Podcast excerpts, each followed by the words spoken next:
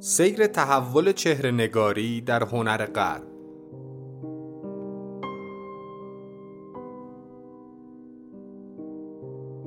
مدرس دکتر فربد مرشد زاده.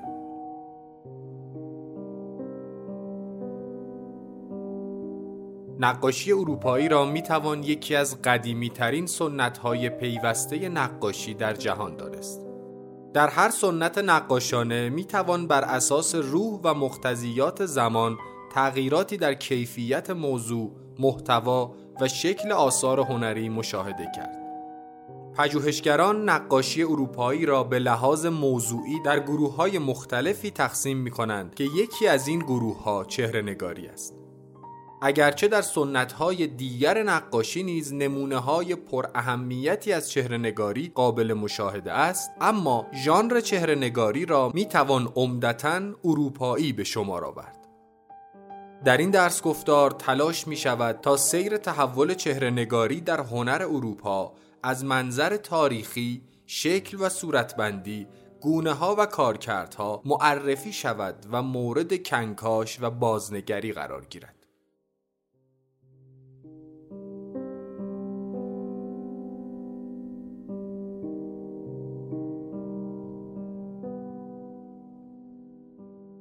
سلام عرض می‌کنم خدمت همه دوستان. خیلی خوشحالم از اینکه در خدمتتون هستم با کلاس مروری بر سیر تحول چهره‌نگاری. خدمتتون عرض کنم که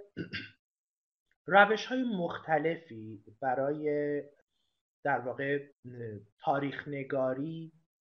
به خصوص تاریخ نگاری هنر وجود داره. من عموماً ترجیح میدم که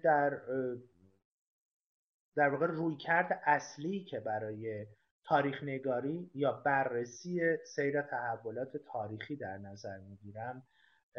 به نوعی روش توصیفی خطی باشه، به این معنی که فکر میکنم برای همه لازم هستش که ابتدا یک بار حالا در واقع جهان هنری رو که میخوان مطالعه بکنن یک بار سیر تحولاتش رو از اول تا زمانی که به اصطلاح مد نظرشون هست یا به عبارتی امروز رو مرور کنن، مورد بررسی قرار بدن و بعد بیان رویه های دیگه‌ای برای روی کرد به حالا تحولات تاریخی رو در نظر بگیرن که میشه گفت مثلا رویکردهای تحلیلی یا رویکردهای تطبیقی داشته باشن. عنوان کلاس ما مرور بر سیر تحول چهره‌نگاریه که البته درست‌تر این بودش که من میگفتم مرور بر سیر تحول چهره‌نگاری در هنر غرب، اما از اونجایی که این موضوع رو توضیح میخوام بدم غرب رو ازش حذف کردم. هنر اروپا یا هنر جهان غرب در واقع امروزه عموماً به اشتباه به عنوان اصلی ترین جریان هنری و جریان غالب در نظر گرفته میشه، ولی ما میدونیم که در بخش‌های دیگه‌ای از دنیا هنرهای بصری تحولاتی رو داشته، تاریخی داره و بسیار پویا بوده و زنده بوده و برای مثال هنر ایران، هنر نقاشی در ایران ما میدونیم که این در واقع پویایی زندگی رو به مدت چند هزار سال داره نشون میده و هنوزم این کار رو داره میکنه. اما وقتی صحبت از چهره نگاری میشه زمینه فرهنگی و فرهنگ بصری هر در واقع منطقه‌ای الزاماتی رو ایجاد میکنه که ما میبینیم در برخی از گونه‌های هنری یا نهله‌های فرهنگ بصری تقریباً امر چهره‌نگاری امر مقفولی واقع شده، کاملاً پنهان شده یا اصلاً رشد پیدا نکرده، هرچند که حتی درباره هنر جهان اسلام هم نمیشه دقیقاً اینو گفت، برای اینکه ما می‌دونیم در دوره‌هایی مثلاً مثل مکتب قزوین یا در واقع چهره‌نگاری درباره عصر زند و قاجار و بعد از اون وقتی که اندکی از اون محظورات دینی کم میشه میبینیم که هنر چهره نگاری یا ژانر چهره نگاری خودش رو نشون میده. اما در هنر اروپا ما شاید بیشتر از بقیه جاهای دنیا روی کرد به چهره نگاری رو داریم و میبینیم. البته در هنر چین و در هنر ژاپن هم داریم این رو، در هنر هند هم چهره نگاری داریم، اما منظورها و مرادهایی که این نوع ویژه از در واقع تولید هنری داره تفاوت داره با اروپا و به صراحت میشه گفت اونقدری که ژانر چهره نگاری در اروپا اهمیت پیدا کرده در جاهای دیگه اهمیت پیدا نکرده. در ابتدا گفتم که من رویکرد خطی رو همواره ترجیح میدم، اما برای این دوره 4 جلسه‌ای ما فرض رو بر این میذاریم که اغلب دوستان دانشی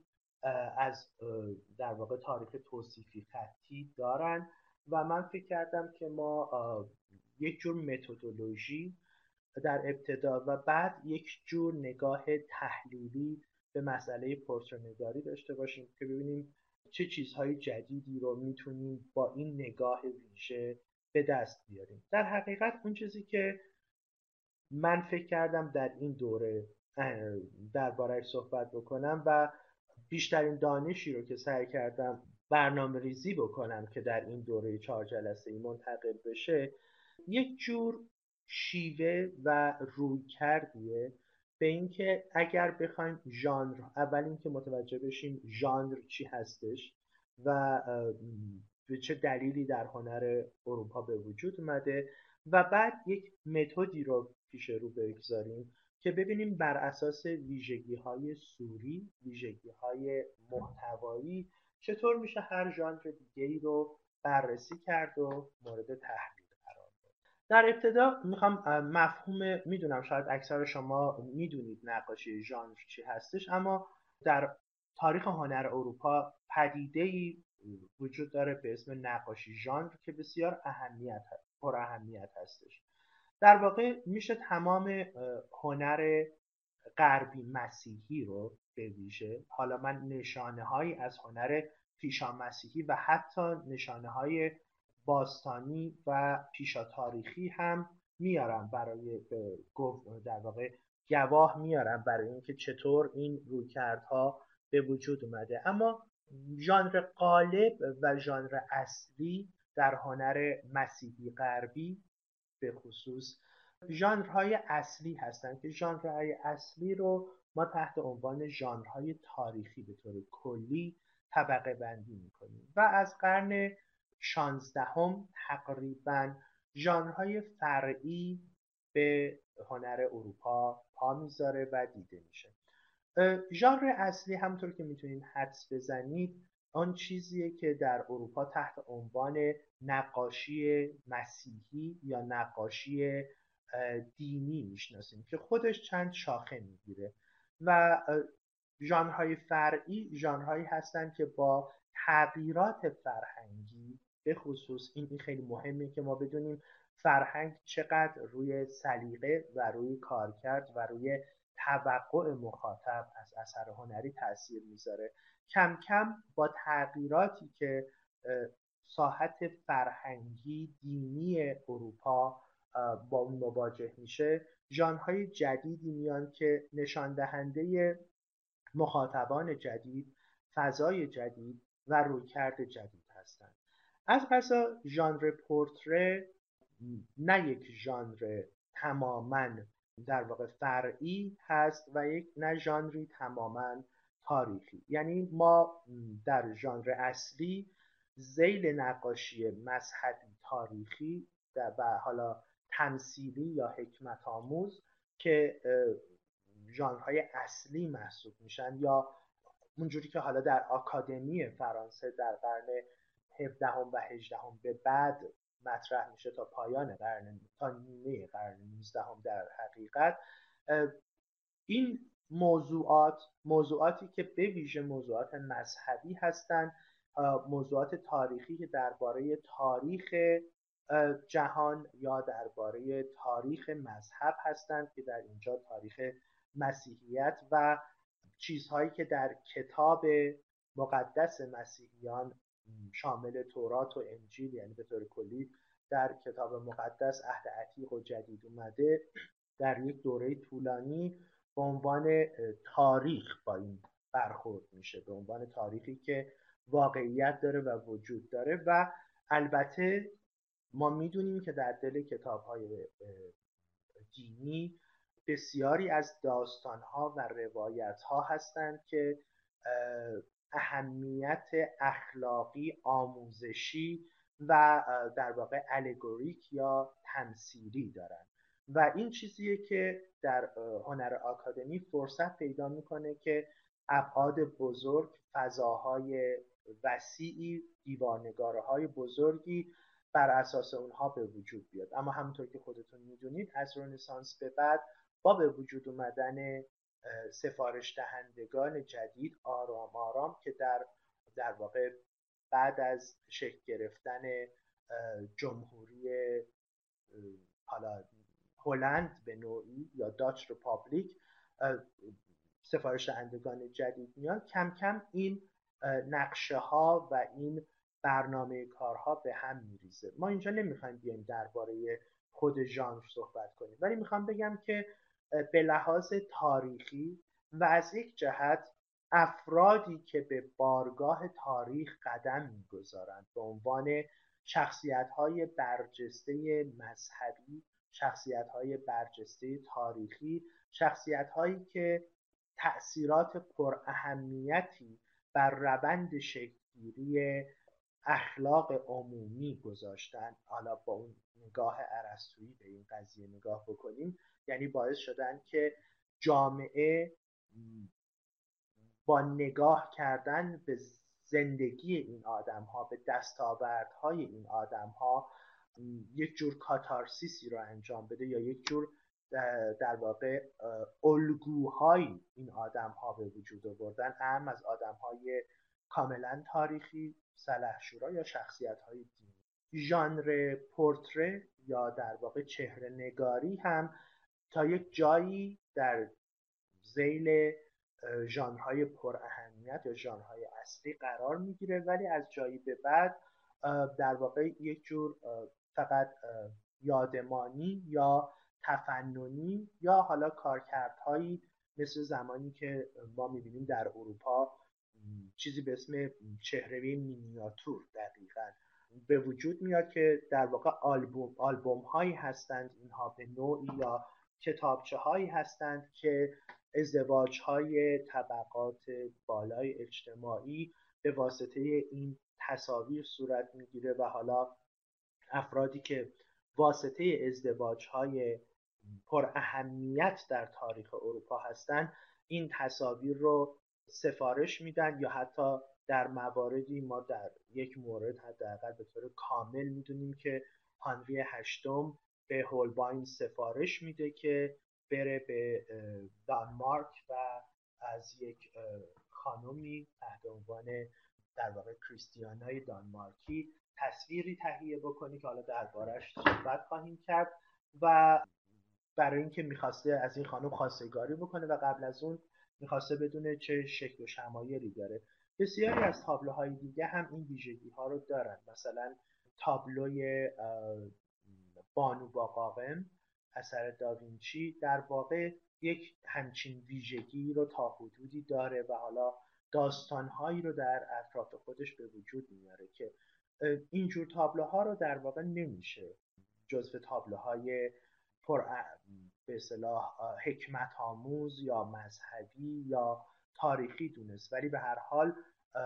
چیزهای پراهمیتی هستن. از یک جایی در ابتدای در واقع در اواسط قرن 17 ژانر پورتره به واسطه استقلالی که برخی از هنرمندها احساس میکنن و به خاطر اومانیته یا انسانگرایی که یا اهمیت دادن به شخصیت انسان که کم کم در فرهنگ اروپایی داره رشد و اهمیت پیدا میکنه، ما میبینیم این دقت کردن در چهره و حالا به قول داوینچی تصویر کردن آنما یا در واقع تصویر کردن شخصیت درونی یا روح درونی آدم ها اهمیت پیدا میکنه و ما میبینیم که از همون در واقع ابتدای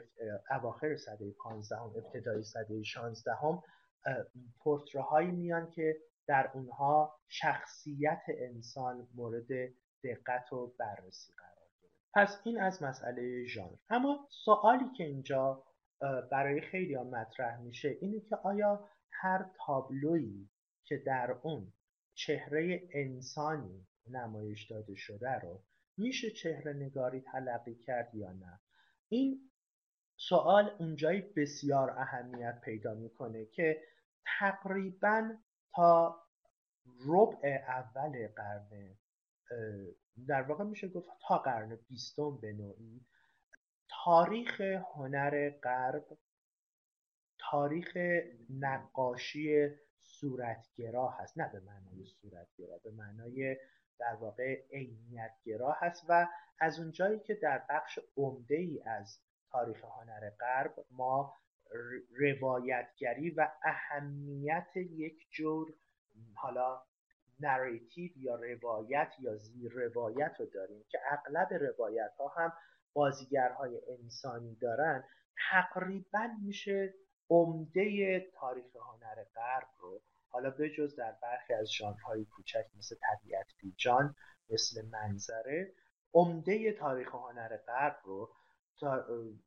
به خصوص در زمینه، منظورم وقتی تاریخ هنر غرب هست منظورم تاریخ نقاشی و مجسمه‌سازی هستش، در واقع تابلوهایی دونست که در اونها حضور انسان واجبه. یعنی در تقریبا تمام تابلوهایی که از سده 12 به بعد در اروپا به وجود اومده ما حضور انسانها رو داریم. پس آیا ما میتونیم تاریخ هنر غرب رو به طور کلی تاریخ چهره نگارانه بدونیم؟ من معتقدم که نه، نمیشه این کارو کرد. خود این جز اون چیزهایی که من دوست دارم ذهن شما رو نسبت بهش حساس بکنم که میتونه موضوع پژوهشی قرار بگیره که مرز چهره نگاری با کشیدن صورت آدم ها کجاست، کجا این دوتا موضوع از همدیگه تفکیک میشن، قابل تفکیک هستن و میشه گفت حالا ما با یک تابلوی چهره نگاری یا یک پورتریت پینتینگ مواجه هستیم و کجا میشه گفتش که ما داریم به نقاشی نگاه میکنیم که در اون آدم ها حضور دارن ولی این تابلو کارکردهای دیگری داره. مسافرین که میریم جلوتر و میبینیم توی گونه بندی ها و دسته بندی هایی که من براتون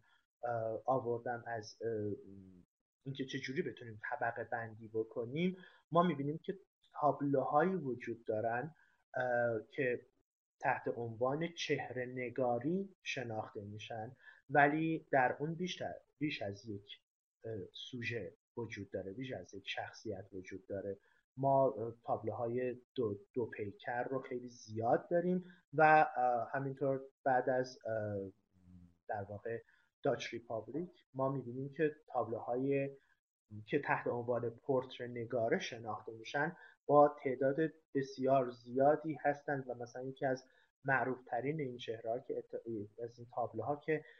این سوال در اون خیلی زیاد مطرح میشه، تابلوی تاجگذاری ناپلئون و ژوزفین تبع اثر داوید هستش که خب 120 اندی چهره در این تابلو هستن و داره یک واقعیت تاریخی که اتفاق افتاده رو نمایش میده و اینجا این سوال خیلی مطرح میشه که با توجه به رویکرد داوید که تک تک کسانی که در صحنه حضور دارند رو نشونده و خصوصیات چهرهشون رو بررسی کرده و در واقع ثبت کرده، به عبارتی که حالا من میخوام به کار ببرم جلوتر، در بارگاه تاریخ این افراد رو گواه گرفته بر سندیت یک واقعه تاریخی. آیا میشه این تابلو با این تعدد بسیار زیاد از افراد رو هم به نوعی تابلوی چهره نگار طبقه بندی کرد یا نه نمیتونیم این کار رو بکنیم. در ساده ترین حالت جمله‌ای که اینجا نوشتم باید حداقل یکی از اون سه ویژگی که در خط دوم هستش رو یک تابلو داشته باشه تا بتونیم در ابتدای امر اون رو به عنوان یک چهره نگاری در نظر بگیریم. اثر هنری که حالا اهم از مجسمه یا در واقع نقش برجسته یا نقاشی که در اون بازنمایی خصوصیات چهره یک شخص به خصوص حداقل و در جهت نشان دادن یکی از این سه چیز یا ویژگی‌های صوری یا ظاهری در واقع شباهت یک فرد یا ویژگی‌های شخصیتی مثل قدرتمند بودن، پارسا بودن، پاکدامن بودن، خوشحال بودن، هر کدوم از اینها یا دلربا بودن یا وسوسه‌گر بودن، هر کدوم از اینها ویژگی‌های شخصیتی هستند یا حال و هوای آن شخص که این حال و هوا بیشتر به پورترنگاری مدرن برمیگرده و در واقع اون چیزیه که ما میگیم مکنونات درونی فرد رو کنکاش میکنه یا در واقع سعی داره از محمل چهره نگاری استفاده بکنه برای بیان موضوعاتی عمیق‌تر و پیچیده‌تر در نقاشی، یعنی در واقع استفاده ابزاری از چهره کردن.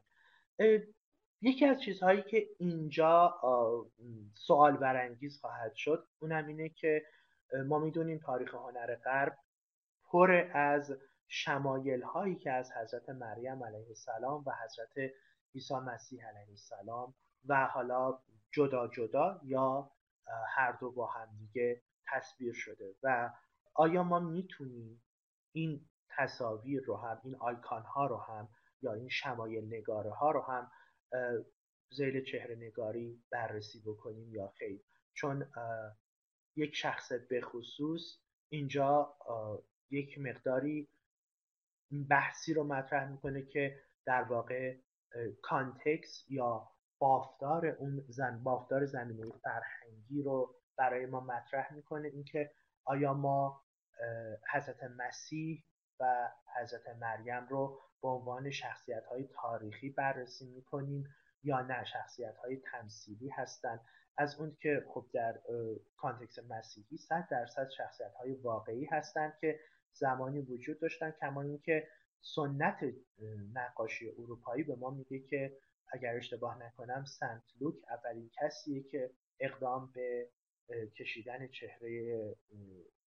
افراد و حالا حواریون کرده و به عنوان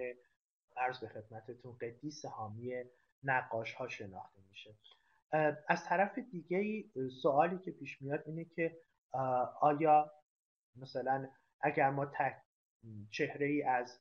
ونوس داریم برای مثال، مثل پابلویی که از عرض به خدمتتون بوتیچلی از تولد ونوس کشیده، آیا باز ما اینجا میتونیم این رو تابلوی پورترنگار معرفی کنیم؟ یک چیزی که اینجا مطرح میشه اینه که در درون این تابلو به هر حال زنی دیده میشه که این زن با توجه به کارهای دیگه‌ای که از بوتیچلی میشناسیم یک مدلیه که حالا در چهره اون دستکاری شده و به هر حال زن واقعی بوده. یعنی حتی درباره رافائل هم که اون گزاره معروف رو مطرح میکنه که من به صورت زنان بسیاری نگاه میکنم و مهمترین ویژگی های تقوا و فضیلت و زیبایی و پاکدامنی و سادگی و چه رو در اونها تشخیص میدم و بعد به خلوت کارگاه خودم میرم و یک زن مثالی، یک زن سرنمونی رو در قالب حضرت مریم علیه السلام تصویر میکنم رو میتونیم اینجا از اینو مورد سوال قرار بدیم که آیا از این منظر میشه تابلوی تولد ونوس یا مجموعه تابلوهای شمایلی رافائل رو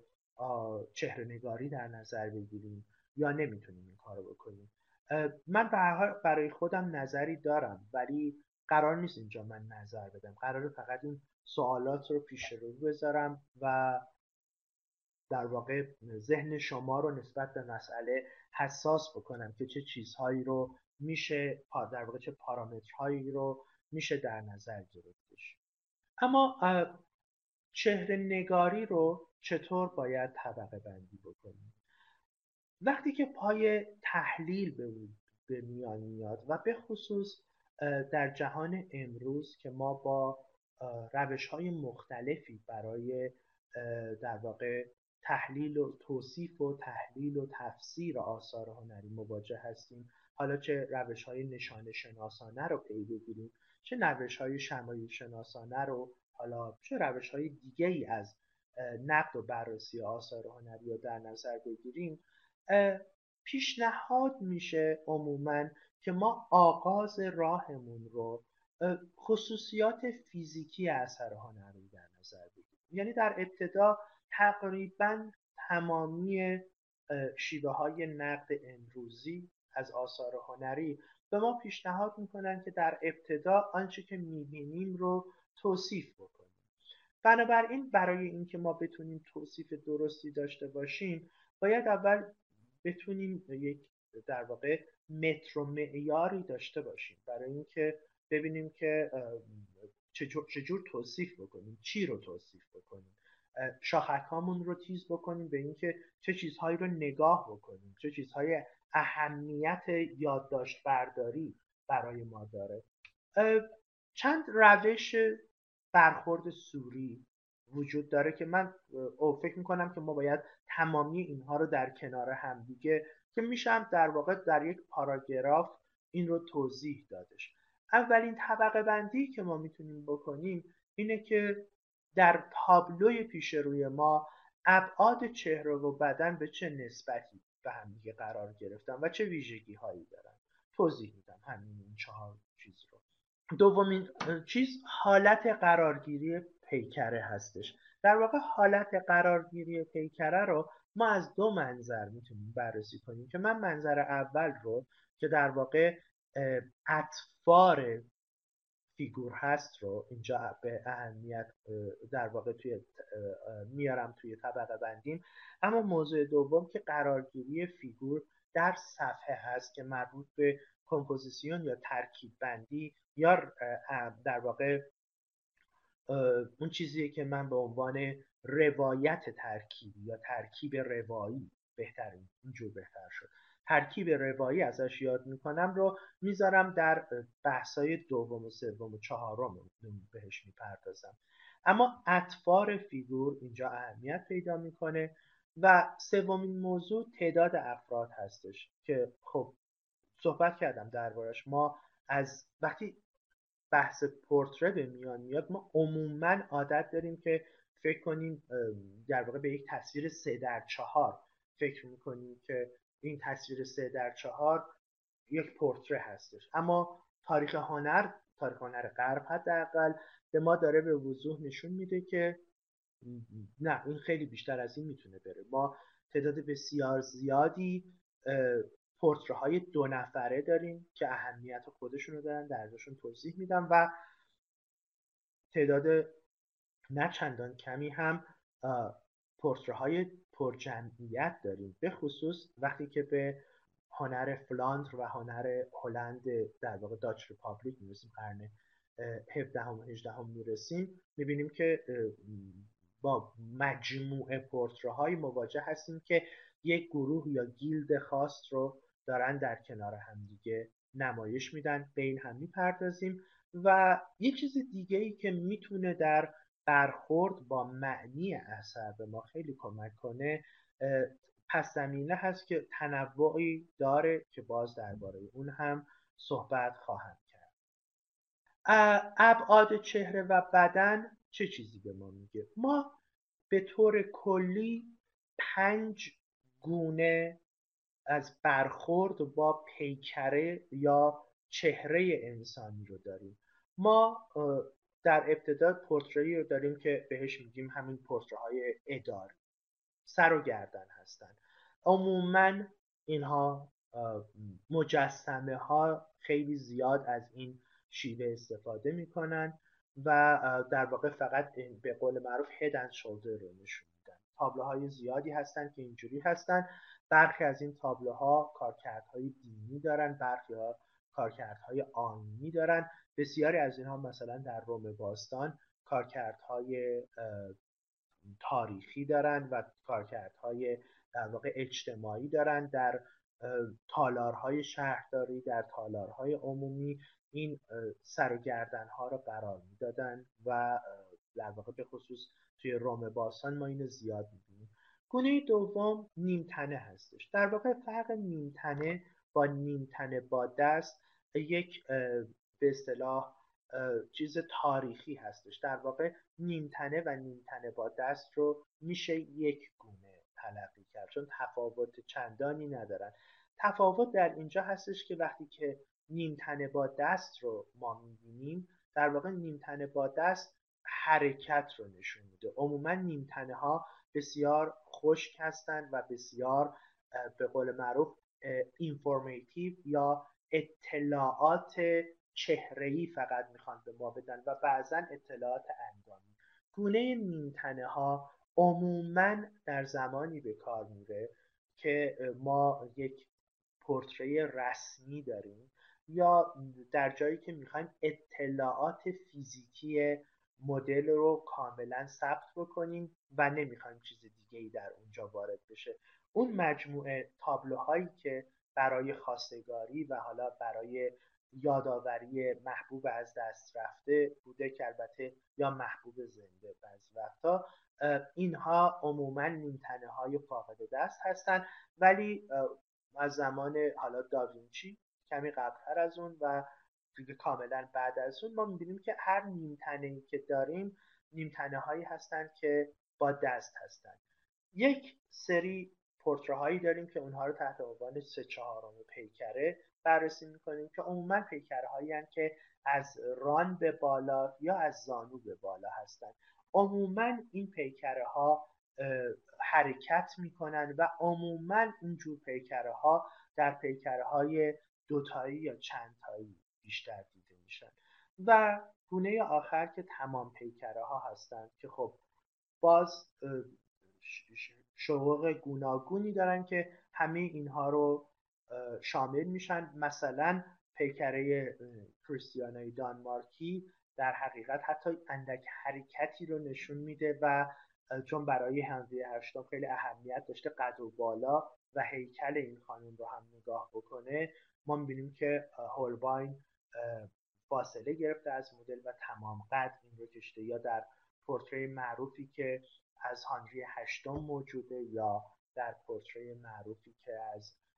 چارز اول توسط اندونیواندار کشیده شده یا تابلوی لویه 14 یا تابلویی که انگر از ناپلئون در حالت نشسته روی سریر سلطنتی کار کرده، ما میبینیم که پیکره تمام قده. پس به نظر میادش که پیکره های تمام قد بعضا شکوه و جلال رو هم میتونن نشون بدن. من نمونه هایی رو براتون آوردم. خیلی قصدم این نبودش که در جلسه امروز چندان تصویری به اون معنا نشون بدم. از هفته آینده ما تحلیل تصاویر رو خواهیم داشت، اما خب به هر حال یه مقداری از خشکی کلاس کم بکنه و ما فقط چیز نباشه و تصویر رو ببینیم. برای بسیاری از افراد که تاریخ نگاری میکنن جای بحث و گفتگوی بسیاری وجود داره که این جمجمه اری ها رو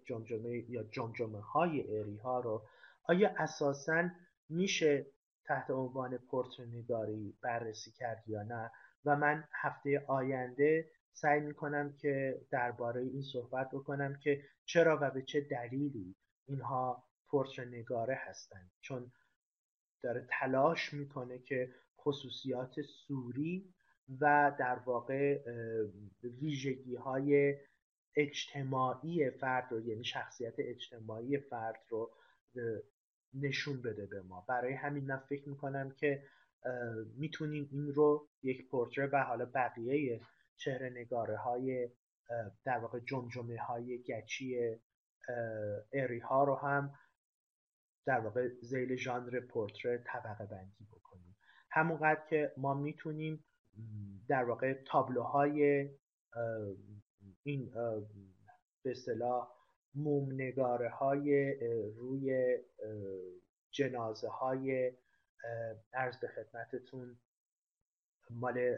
در واقع صدر مسیحیت در مصر هستش،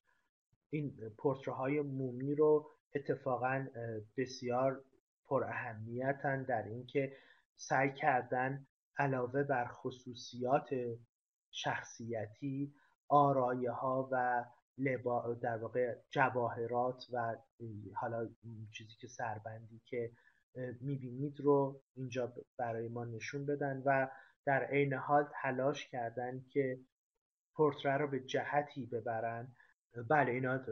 در واقع صورتک های تدفینی فیوم هستن. میبینیم که تلاش کرده با اندکی دستکاری در خصوصیات ظاهری چهره یک نوع معصومیتی رو به وجود بیاره. باز درباره‌شون اینها رو کامل صحبت میکنم. ببینید اینها چیز هستن دیگه، همطور که میبینید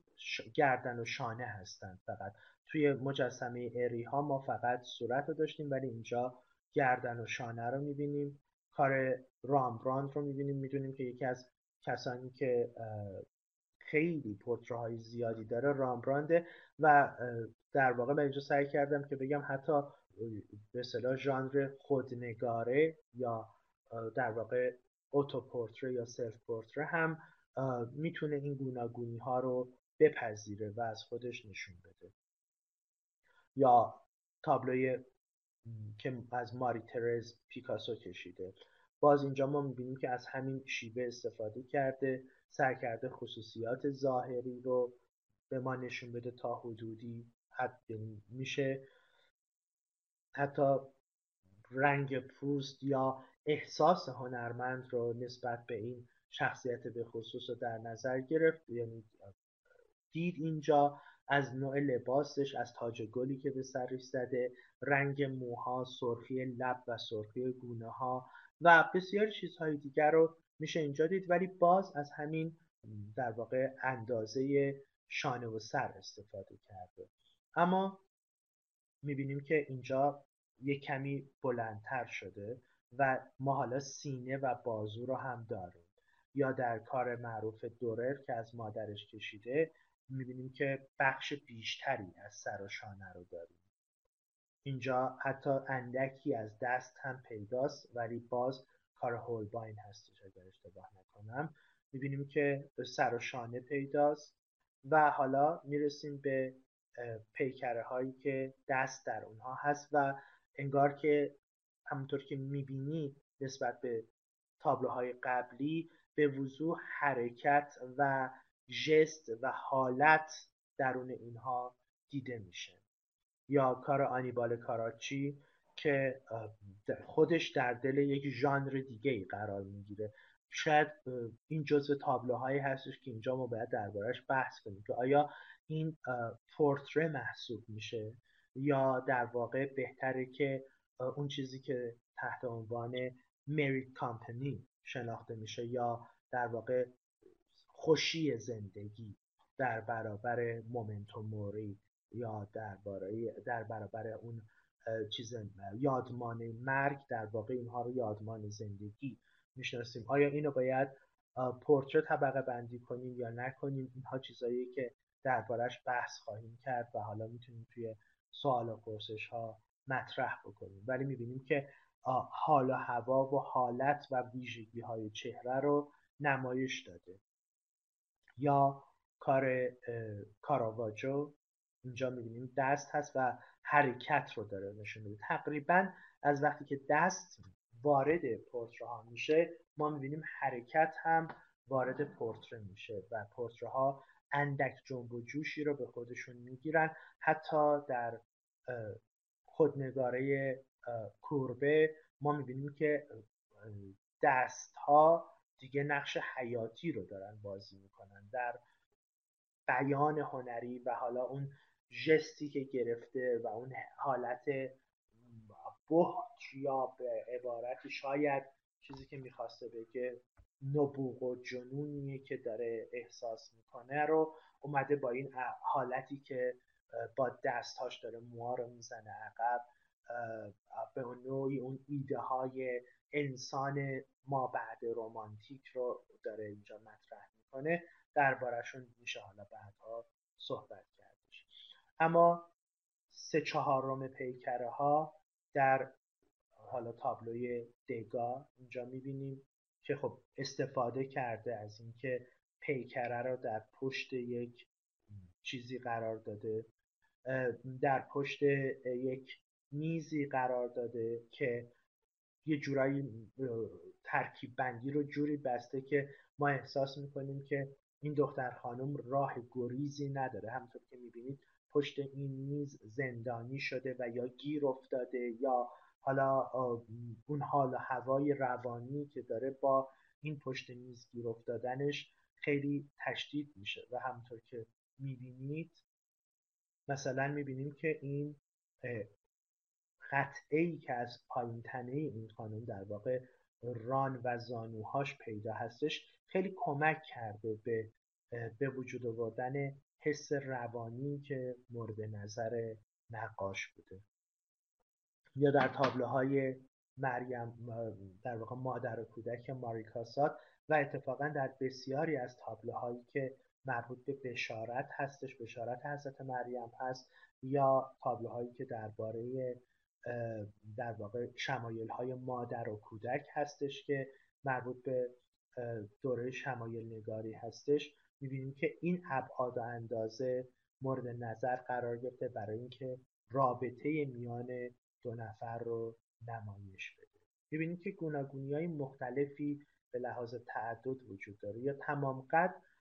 درسته که منطقاً نباید ونوس بیلندروف رو ذیل پورترنگاری طبقه بندی بکنیم، ولی میشه این خصوصیات ظاهری و خصوصیات روانی و کارکرد اجتماعی این پیکره رو دید. اینجا اتفاقا چهره این پیکره محدود شده برای اینکه شخص خاصی رو نمایش نده و یک در واقع زن عام باشه، ولی میبینیم که یکی از تقریبا اولین چیزی که ما از انسان داریم تمام قد هستش و حالا درسته که ابعاد و اندازه هاش عجیب به نظر میرسه، به خصوص پاهای خیلی کوچیکش نسبت به بالا تنش، ولی میبینیم که این رو داره. و کار دوناتلو مریم مجدلیه میبینیم که پیکره رو تمام قد نمایش داده، داوید میکلانژ، حبکوک نبی، داوود دوناتلو، داوود برنینی. بسیاری از مجسمه های قرون وسطا که حالا در صدرهای در واقع لغازی های کلیساهای گوتیک هستند و مجسمه هایی که بعد از اون در رنسانس آغازین و رنسانس پیشرفته و باروک به وجود میان و بعد از اون تمام قد هستند و این داره مریم مجدلیه رو نشون میده، یعنی یک شخص به خصوص رو داره نشون میده. پس بنابراین ما این رو میتونیم در واقع پورتری مریم مجدلیه در نظر بگیریم. یا کار مانتنیا ما میبینیم که حضرت مسیح رو سراپا نشون داده. این ایده غلطیه که ما فکر کنیم همیشه باید تمام قد به معنای ایستاده تمام قده. تابلوهای بسیاری هستند مثل در واقع اولمپیا، مثل ونوس اوربینو و حالا پورتری که از مادام رکامیه داوید کار کرده یا خیلی تابلوهای آدالاسکای ماتیس، همه پورتری هایی هستند که تمام قدند ولی لمیده هستند. اما عموما همونطور که گفتم کریستیانای دانمارکی میبینیم که یک تابلوی تمام قد هستش که داره قد و قواره و نسبت‌های بدن رو نشون میده و به عنوان یک تابلوی تمام قد شناخته میشه. خب موضوع بعدی در واقع حالت قرارگیری چهره پورتره در تصویر هستش که خب ما نیم رخ و تمام رخ و سرخ رو میشناسیم، خیلی چیز عجیب و غریبی نیستش و در واقع اینها رو میدونیم چه جوری هستن و میشناسیمشون و دیدیمشون. اما گونه چهارم که آزاد هستش در واقع زمانیه که پورتره نگاری در سنت تصویرگری غرب از حالت رسمی خارج میشه و حالت غیر رسمی پیدا میکنه و ما آروم آروم میبینیم که حالا جنبش، جست یا جسچر و اطفار و حالتهای شخصی که به نمایش در اومده اهمیت پیدا میکنه. باز خدمتتون میگم باید از خودمون سوال بکنیم که آیا چیزی که داریم در این چهره های شاد و خندان یا بعضا دیوانه یا دارای شخصیت های مختلفی، حالا حالت های مختلفی رو داریم میبینیم رو آیا مجاز هستیم تحت عنوان چهره نگاری تقسیم بندی بکنیم یا نه، اونها رو باید ژانر دیگری مورد بررسی قرار بدیم. تمام رخ، نیم رخ هایی که ما داریم عموماً این پروفایل یا نیم رخ های بسیار بسیار تند مربوط به دوره های اول رنسانس هستند. این تابلو در واقع یک تابلویی هستش که حالا از یک نوعروسی که به خواستگاریش اومدن تصویر شده و در واقع داره خصوصیات چهره رو نشون میده برای اینکه و با جواهرات. ببینید مثلا در اینجا نگاه کنید، مرواریت هایی که به سینه زده، یه جفتش هم از گوشوارش هم به در واقع حالا رفع پشت هستش و آرایش گیسوان و ویژگی های چهره رو نگاه بکنید. در واقع اینها اون چیزی هستن که من میگم اینفورماتیو بهشون یا در واقع اطلاعات چهره اندام میخواد بده. داره میگه این خانم پیشانی برجسته، دماغ کاملا صاف، یعنی از معیارهای زیبایی زمانه برخوردار هست و دماغ کشیده رومی، لب بالای باریک، چانه کامل، گونه های با شیب ملایم داره و گردن بسیار بلند و سینه های نچندان برجسته که نشانه معصومیت و پاکدامنی و در واقع حالا اون چیزی که اون ورچو، اون چیزی که در فرهنگ عصر رنسانس پیشرفته خیلی اهمیت داره رو داره نشون میده. در کنار اینها ما میبینیم هنرمند به همون اندازه و چه بسا بیشتر از اون چیزی که برای سایه پردازی و برجسته نمایی و حالا خصوصیات چهره قائل شده، ما میبینیم برای زردوزی و رودوزی های لباس و حالا اون کتون گرون قیمتی که از لای این چیز دوخت لباس بیرون زده، یعنی در واقع داره از در واقع تمکن مالی خانواده این خانم صحبت میکنه و از تبار بالا و توانمندی خانوادگیش داره صحبت میکنه و در واقع داره این خانم رو به عنوان یک عروس مناسب معرفی میکنه. میبینیم بهره برده. پس بنابراین در بررسی پیکره ها ما باید به این جزئیات که چه چیزی ورای پورتره و پیکره داره به ما نمایش داده میشه توجه بکنیم. تقریبا ما میبینیم که در همون دوره آرام آرام سرخ‌هایی برای ما به وجود میاد که در سرخ‌های اولیه به واسطه همون، حالا اینها رو بعدا صحبت میکنیم در مورد پورتره‌های یادمانی درباره‌شون صحبت میکنیم، که ما می‌بینیم به خاطر اصل وقار، حداقل درباره اغلب پیکره خانم ها ما می‌بینیم نگاه مستقیم به هنرمند ندارن، چون عموما هنرمندها آقایون هستند و هنرمندان زن شناخته شده‌ای از این دوره حداقل ما نداریم. ولی می‌بینیم که آقایون انگار مجاز هستند که نگاه بکنن و می‌بینیم به محض اینکه در تابلوهای سرخ نگاه مدل یا نگاه کسی که نشسته و موضوع نقاشی هستش با هنرمند درگیر میشه، به وضوح ارتباط عاطفی آغاز میکنه و این چیزیه که هنرمند رو تحت تاثیر قرار میده برای اینکه قدم بعدی رو برداره. و باز جالبه، میگم به همین معیار من میخوام بحث چهره‌های گچیه اری ها رو بیارم در اینجا درباره‌اش صحبت کنم که چطور این درگیری با چشم و این دوتا تلاقی که نگاه ها با هم دیگه میکنن یهو زمینه درک و معناپذیری اثر هنری رو به شدت گسترده میکنه و یه عالمه امکانات جدید رو وارد میکنه به تابلو. چیزی که مثلا در اینجا ما میبینیم که در نگاه این شخص ما یک جور اندیشمندی، یک جور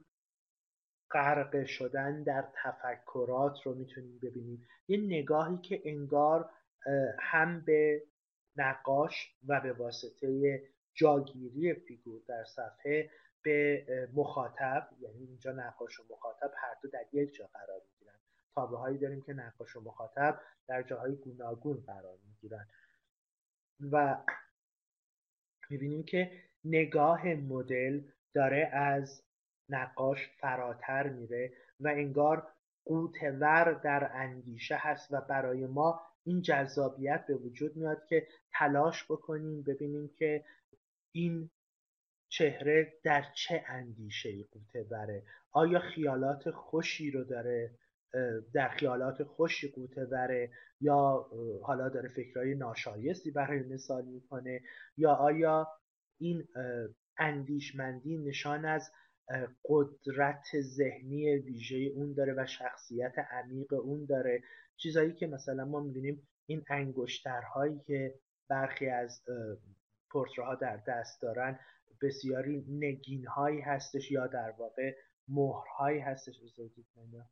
برم نزدیک‌تر می‌بینید روی این به وضوح علامتی دیده میشه که علامتی شبیه حالا پرگار یا وی هستش. اینها همه در واقع مهرهایی هستند که اینها به دست می‌کردند و به خاندان و شخصیت و به کارکردهاشون چیز داره. می‌بینیم که تو دستش یک جفت دستکش از چرم نرم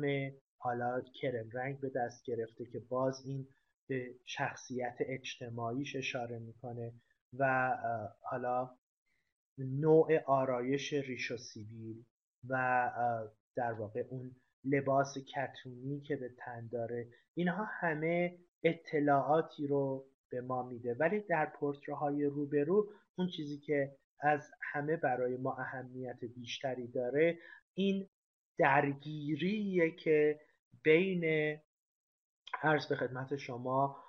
مدل و مخاطب به وجود میاد. در واقع انگار به قول گفتنی از این نگاه به نگاه ما ندایی میرسد، هرچند که اینجا با خود این قضیه که انگار که مدل نگاهش رو اندکی از افق نگاه ما دزدیده و به پایینه. یعنی من وقتی در روبروی این خودم را قرار میدم احساس میکنم که داره به سینه من نگاه میکنه نه به صورت من. مدل هایی داریم مثل مونالیزای معروف که مستقیما داره به چشم ما نگاه میکنه و از قضا بخشی از پیچیدگی و معمای مونالیزا همین نگاه،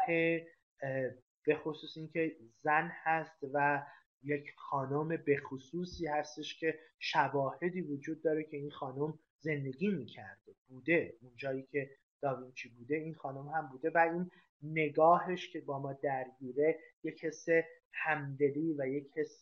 یک راز مشترک رو به ما میده. تابلوهایی مثلا مثل تابلوی ون دایک که خودش رو در عمامه قرمز کشیده هم یک همچین ویژگی هایی رو بروز میدن از خودشون.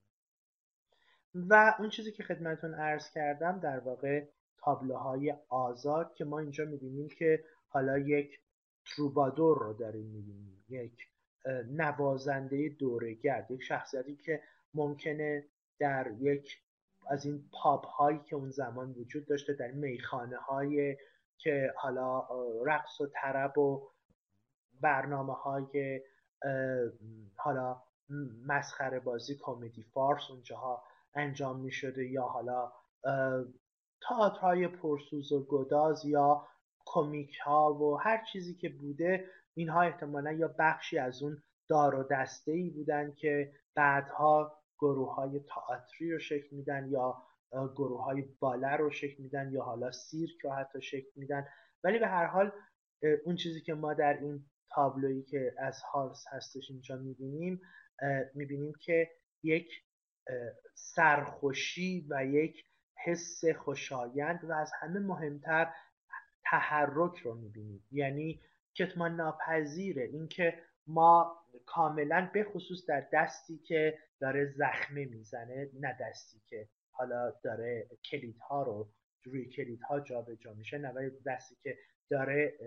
زخمه میزنه به اصطلاح استرام داره میکنه، ما به واسطه سایه هایی که آورده حرکت رو میبینیم و این شانه راست فیگور که رفته عقب و شانه چپ فیگور که رفته عقب و شانه راستی که اومده بیرون در ما این حس رو به وجود میاره که در مدل در حال یک چرخش رقصگونه داره چیز میشه. به خصوص که وقتی که حرکت شانه و تنه رو دنبال میکنیم به سمت در واقع چپ، گیر کردن نگاه روی یک مخاطبه به خصوصی که خارج از پرده هستش، این حس حرکت رو بیشتر میکنه و ما احساس میکنیم که شعری که داره خوانده میشه یا حالا توسط خود تروبادورمون یا توسط کسی که همراهش هستش، ما میبینیم که انگار داره یک چیزی میکنه که با تو هستم، باز یک ندایی انگار داره به کسی که خارج از تابلو هست به ما میده. اما تعداد افراد باز پارامتر دیگه‌ای که ما لازمه که مورد برای توصیف یک تابلو در نظر بگیریم اینه که چه تعداد میبینیم. چرا؟ چون بعداً میبینیم که اینکه چه تعداد افرادی رو در یک تابلو میبینیم در توصیف ما در واقع تحلیل و حتی در تفسیر ما در واقع اهمیت بسزا داره. دیدیم که ما مثلا در جایی که ما یک زن و کودک رو میبینیم، رابطه مادرانه و اگر در سنت مسیحی این رابطه مادرانه رو بررسی بکنیم، ما حتما یک جایی در تحلیل و تفسیرمون، به ویژه در تفسیر اینجا لازمه که ارجاع بدیم به این که این یه چیز قدسی رو داره برای ما باز میکنه. یا وقتی که یک زن و مرد رو در حالت محترمانه ولی دوستانه‌ای میبینیم که داره درباره ازدواج مثلا صحبت میکنه که باز ما میدونیم در کانتکست مسیحی، در سنت فرهنگی مسیحی، ازدواج امر مقدسی هستش. ازدواج امریه که نکاح حداقل در جهان کاتولیک چیزیه که چون به واسطه کشیش انجام میشه و کشیش نماینده پاپ هست و پاپ نماینده مسیح و لاجرم نماینده خداوند هستش، چیز غیر قابل شکستن و بسیار مقدس هست و پس باز ما در تحلیلمون باید اینها رو مد نظر قرار بدیم. یکی از اون چیزهایی که حالا در این اهمیت پیدا میکنه مورد چهارم یا خودنگاره هستش که باز خودنگاره ژان، یکی در واقع برخی اون رو به عنوان یک ساب ژانر یا یک ژانر زیر ژانر یا زیر موضوع قرار میدن. این رو که چون از یک دوره‌ای وارد شده، ما تقریباً وقتی که بررسی میکنیم میبینیم که درسته که شواهدی وجود داره که از مصر باستان هنرمند در یک جای دیوارنگاره عظیمی که در مقبره فلان فرعون هم کار کرده تصویر خودش رو قرار داده، منتها خب اینجا مثلا کار کردنه که به عنوان ملازمه و یکی از شخصیت‌های ملازمه شخص متوفا هستش، اما ما می‌بینیم که خودنگاره‌ها در واقع از رنسانس اوج هستش که آرام آرام اهمیت پیدا میکنه و ما می‌بینیم مثلا هنرمندی مثل رامبراند یا هنرمندی مثل ون گوگ چندین 10 خودنگاره داره و هر دو هنرمند دقت کردند و در شخصیت خودشون کند و کاف کردند و از درون و از خصوصیات درونی اطلاعات بسیار بسیار زیادی درباره مود، درباره حال و هوا و شخصیت اطلاعات بسیار بسیار زیادی رو بیرون کشیدن و در اونها در واقع قرار دادن. قبل از اینها ما می‌بینیم که در اروپای شمالی به واسطه عرض به خدمتتون سفارش دهندگان خصوصی در کارگاه‌های افرادی مثل کامپن، در کارگاه وان آیک در کارگاه دورر ما می‌بینیم که اینها چهره‌های خودشون رو می‌کشیدن و اینها رو به دیوار کارگاه می‌زدن به عنوان یک سمپل، به عنوان اینکه ببین من چه کارهایی بلدم بکنم. و شما میتونستی با نگاه کردن به پورتری که هنرمند از خودش کشیده و نگاه کردن به خودش بتونی تصمیم بگیری که آیا تمایل داری که چهره شما یا چهره عزیزتون یا چهره محبوبتون، هر کسی حالا، یا چهره خانواده‌تون توسط این فرد نقاشی بشه یا نه. کارکردهای متفاوتی داره خودنگاره که خب در امروزه ما می‌بینیم هنرمندانی مثل جنی سویل یا حالا هنرمندی مثل ژان میشل باسکوا در واقع اومدن از خودنگاره به عنوان یک منیفست، به عنوان یک اظهاریه اجتماعی سیاسی استفاده کردن و کلی حرفای پر اهمیت رو در قالب خودنگاره های تکی یا چهره نگاره های عظیمی از خودشون اینها رو نشون دادن. یا هنرمندی مثل فریدا کارلو، در واقع ما میتونیم بگیم که به طور کلی فریدا کارلو رو میتونیم یک هنرمند بدونیم که مهمترین آثارش خودنگاره هاش هستن یا اون چیز در واقع خود رو عمومیت میبخشه، تعمیم میده و میاد در قالب چهره هایی که از خودش میکشه میاد تمام اون درونیات و اون حرف هایی که میخواد بزنه رو مطرح میکنه. تک چهره ها گونه های بسیار بسیار متفاوتی دارن. این کاری که من اینجا از فراگونار این فکر میکنم یا از فراگونار، به هر حال از دوره روکوکو هستش آوردن. ما می‌بینیم که در واقع پورتری با صورت تمام رخ و بدن سرخ تمام قدیه که در زمینه طبیعت قرار گرفته و اینجا در واقع اون حال طبیعی، اون حال هوای طبیعی که اینجا وجود داره و چیز کرده به کمک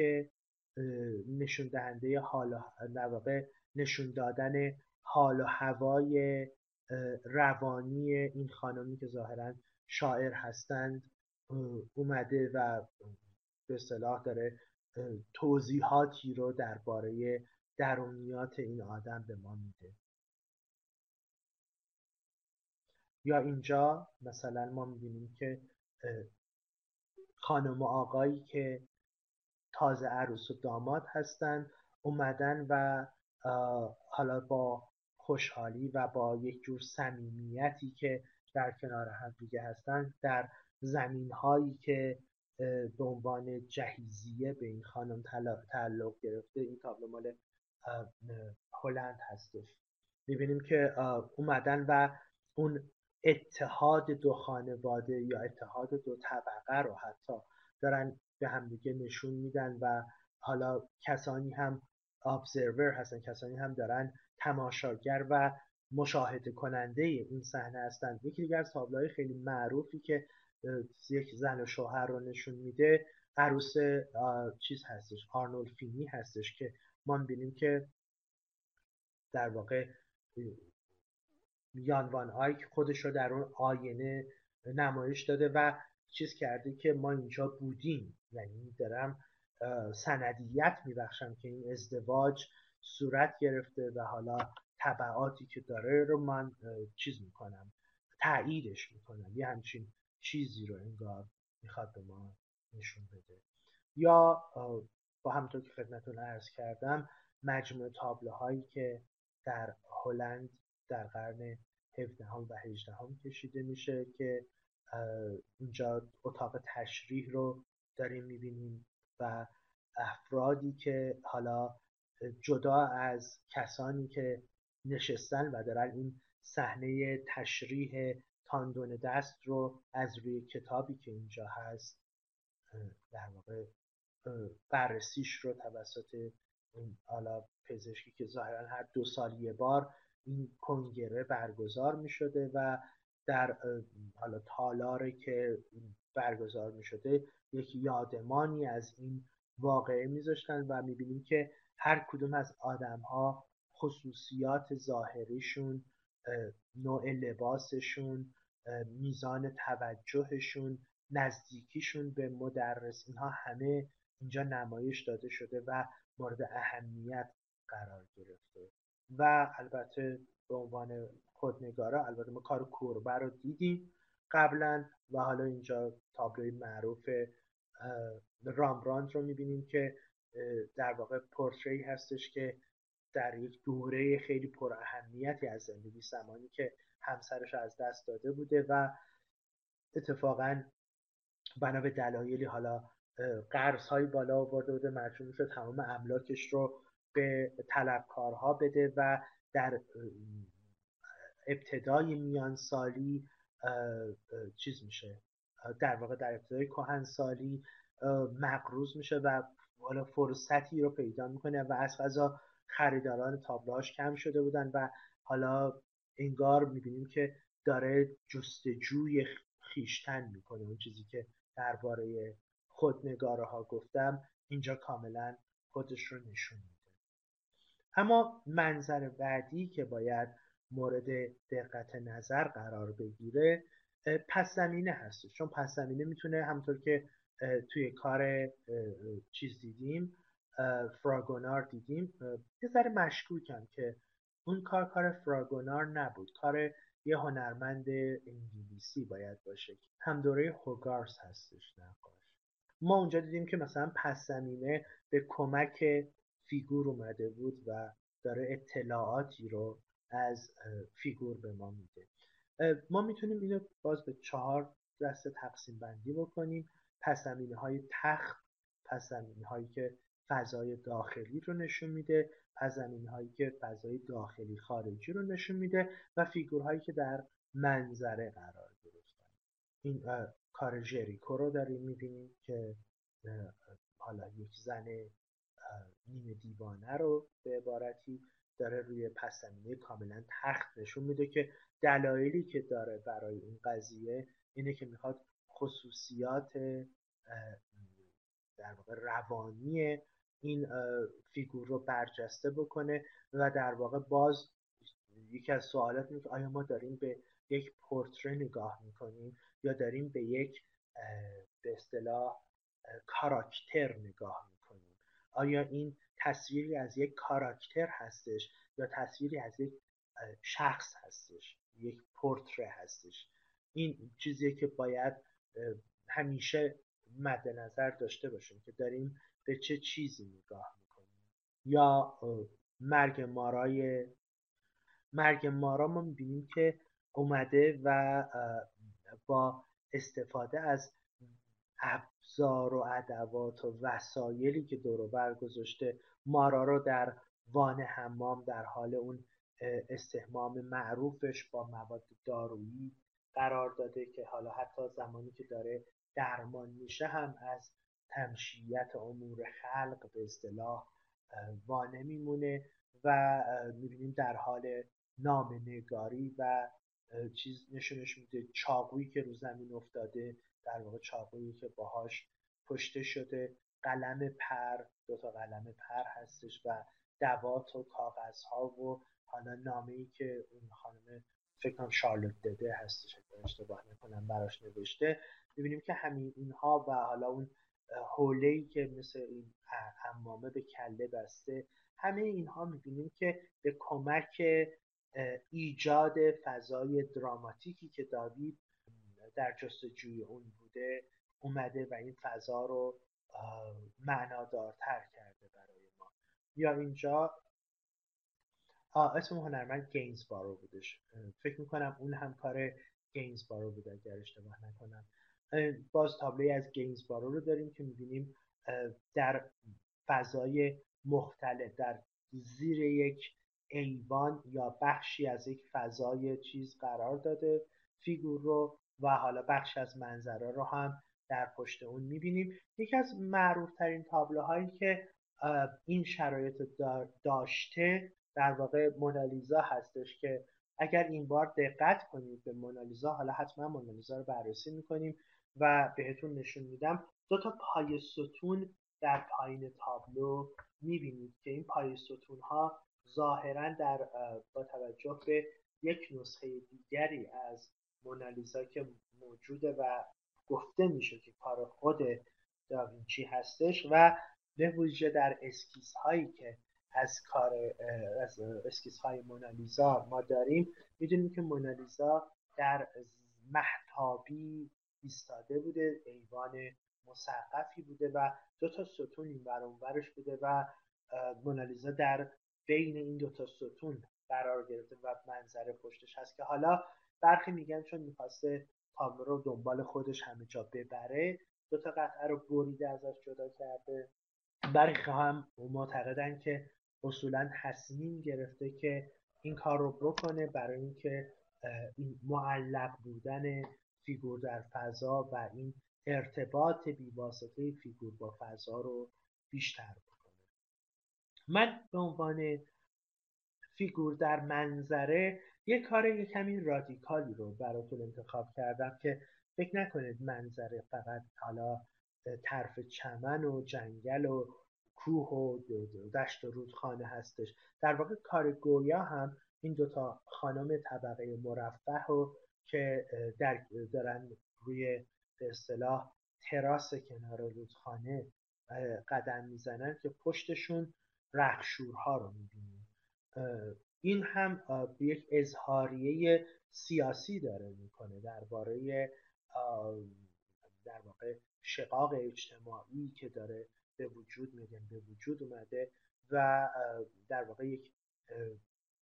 چیزه که حالا چطور این دوتا خانم جلویی داره نامه عاشقانه‌ای رو ظاهرا یا حالا شعری نامه هر چی که ازش که ظاهرا نامه عاشقانه‌ای میخونه و میبینیم که سگش رو برای هواخوری همراه خودش آورده با لباس‌های فاخر مد روز پایان قرن 18 هم ابتدای قرن 19 همیش و با پاراسول میگن اگر اشتباه نکنم به این چترای آفتابی که خیلی بر خانم‌های جنوب اروپا که آفتاب تندتری داره رسم بوده و می‌بینیم حتی خودش این چترش رو همراه نمی‌کشه بلکه در واقع شخص دیگری رو مأمور کرده که این رو دنبال خودش بکشه و براش حمل بکنه و با این میزان از رفاه می‌بینیم کفشای سفید و تمیزش همه اینها در کنار اون افرادی که اون پشت روی زمین افتادن و میبینید اینجا دارن چنگ میزنن به رختها،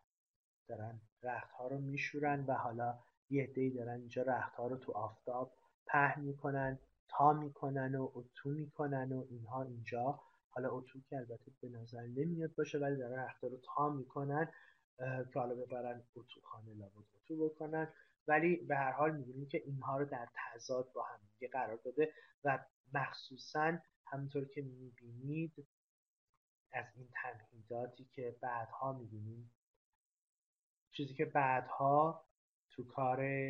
نیه هم خیلی زیاد نظیرش رو می‌بینیم. می‌بینیم که این آدم‌ها رو در حالتی که انگار آسمان حالا آبی بالا سرشونه و آسمانی که حالا حداقل خورشیدش انقدر درخشانه که میتونه پوست حساس اینها رو بسوزونه و اینها در واقع قد میکشن به آسمون و اون طبقه فرودست اجتماعی همه زیر خط افق هستند و سایه های اینها با بدن های اونها مخلوط میشه و یکی میشه. میشه چه اظهار نظرهای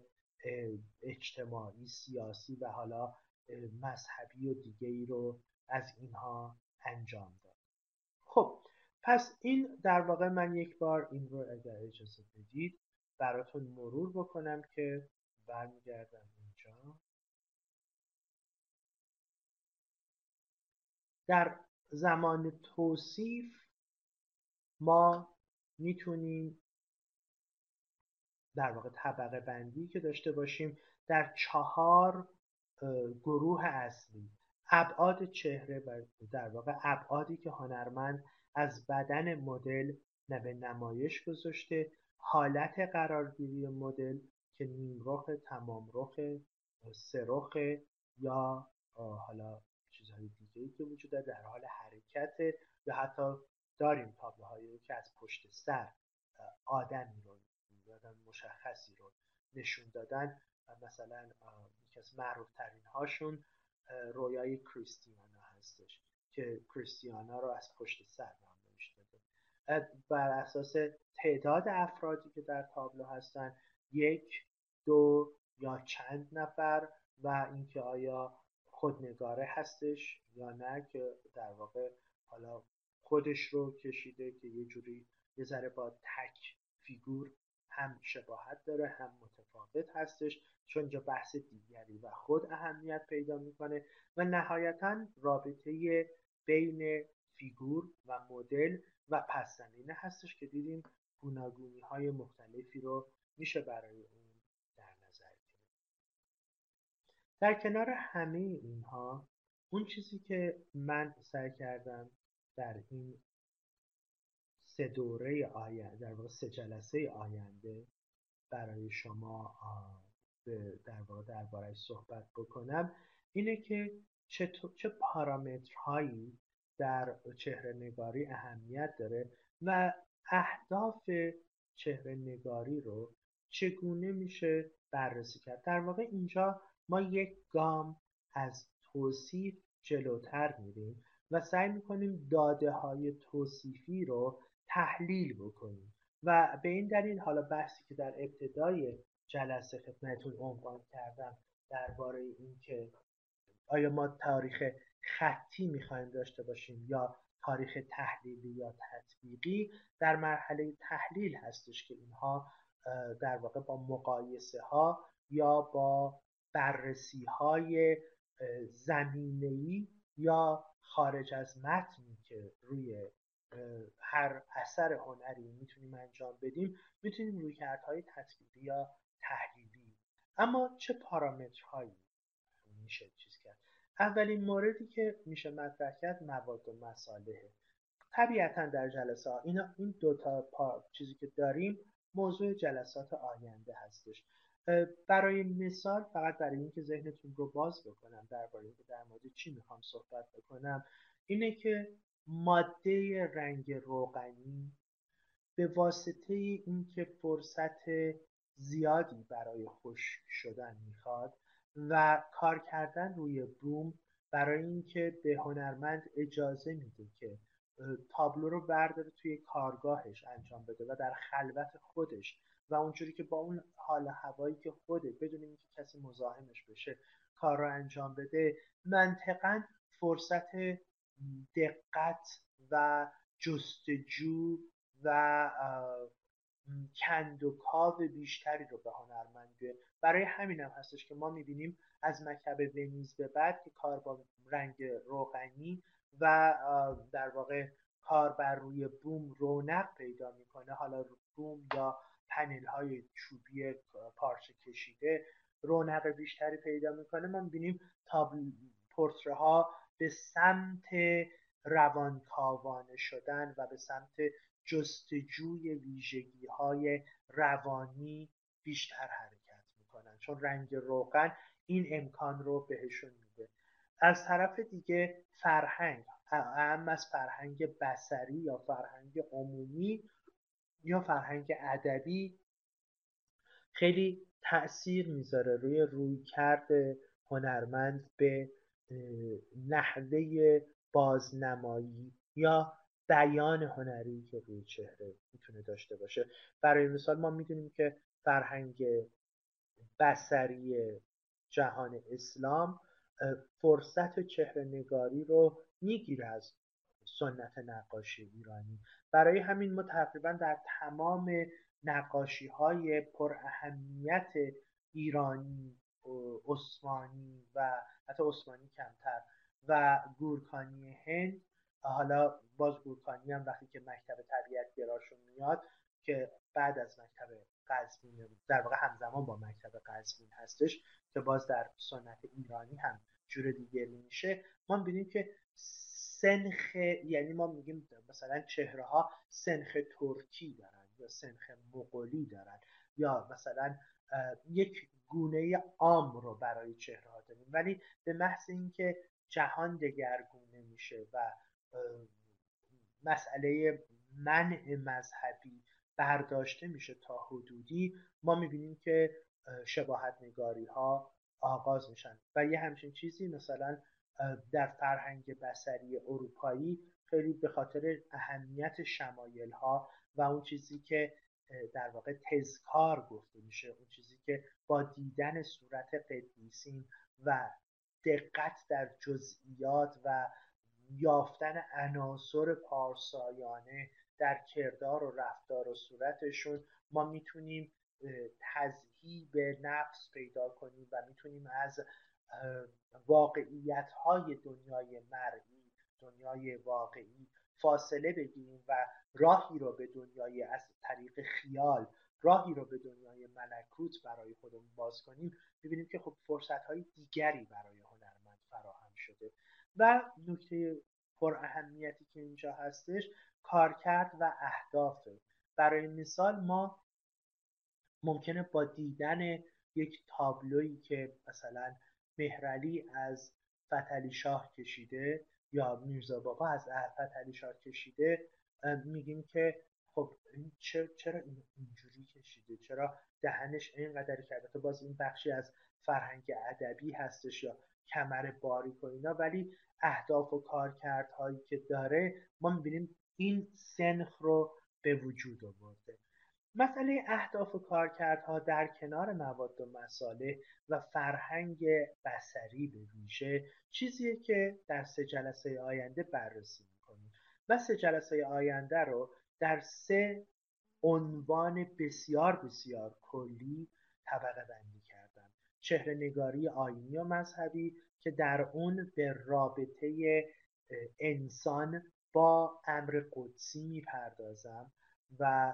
حالا اهم از در واقع تمام گونه های رابطه انسان با امر قدسی رو که منجر به وجود اومدن انواع چهره نگاره ها، از مجسمه در واقع جمجمه گچی اری ها تا صورت های در واقع شمایل های حضرت مسیح تا عرضم به خدمتتون کارهایی که امروزه در واقع حال هوای قدسی و آیینی دارن، درباره اینها صحبت میکنم. در درس گفتار 3، جلسه 3 به چهره‌نگاری یادمانی می‌پردازم. در واقع درباره رابطه انسان با دیگری صحبت می‌کنم که این در واقع انسان در بارگاه تاریخ چگونه می‌خواسته دیده بشه، که ما اینجا می‌تونیم به برخی از چهره‌های در واقع روم باستان از اونجا آغاز می‌کنیم و میایم عموماً به چهره‌هایی که از افراد برجسته تاریخی، از شخصیت‌های برجسته تاریخی کشیده شده یا ساخته شده، از شخصیت‌های برجسته یا از عزیزان یا از محبوب‌ها کشیده شده، میایم درباره اینها، درباره چهره‌نگاری یادمانی صحبت می‌کنیم و در آخرین جلسه میایم درباره رابطه انسان و جهان هستی، چه در برون چه در درون، یعنی در واقع انسان و هستی در برابر هستی یا انسان در برابر روان و در برابر کنکاش معنا و کنکاش درون صحبت می‌کنیم که عموماً در این مجموعه میایم به چهره‌های بیانگر می‌پردازیم، به چهره‌هایی که شاید از ژانر فراتر میره و به سادگی نمیشه اونها را پورتری اطلاق کرد، اما هنرمندانشون از اونها استفاده کردن برای بیان معانی عمیق‌تر یا جنبه‌های پراهمیتی از شخصیت، ویژگی‌ها، حالا ویژگی‌های نیک یا ویژگی‌های بد یا هر نوع ویژگی دیگه‌ای یا اظهاریه‌هایی برای در واقع مخاطبان و بیانیه‌های سیاسی، بیانیه‌های مذهبی، بیانیه‌های اعتقادی و از این دست. این سه تا موردی که اینجا جلوی روی شما هست موضوع درس سه جلسه آینده ما.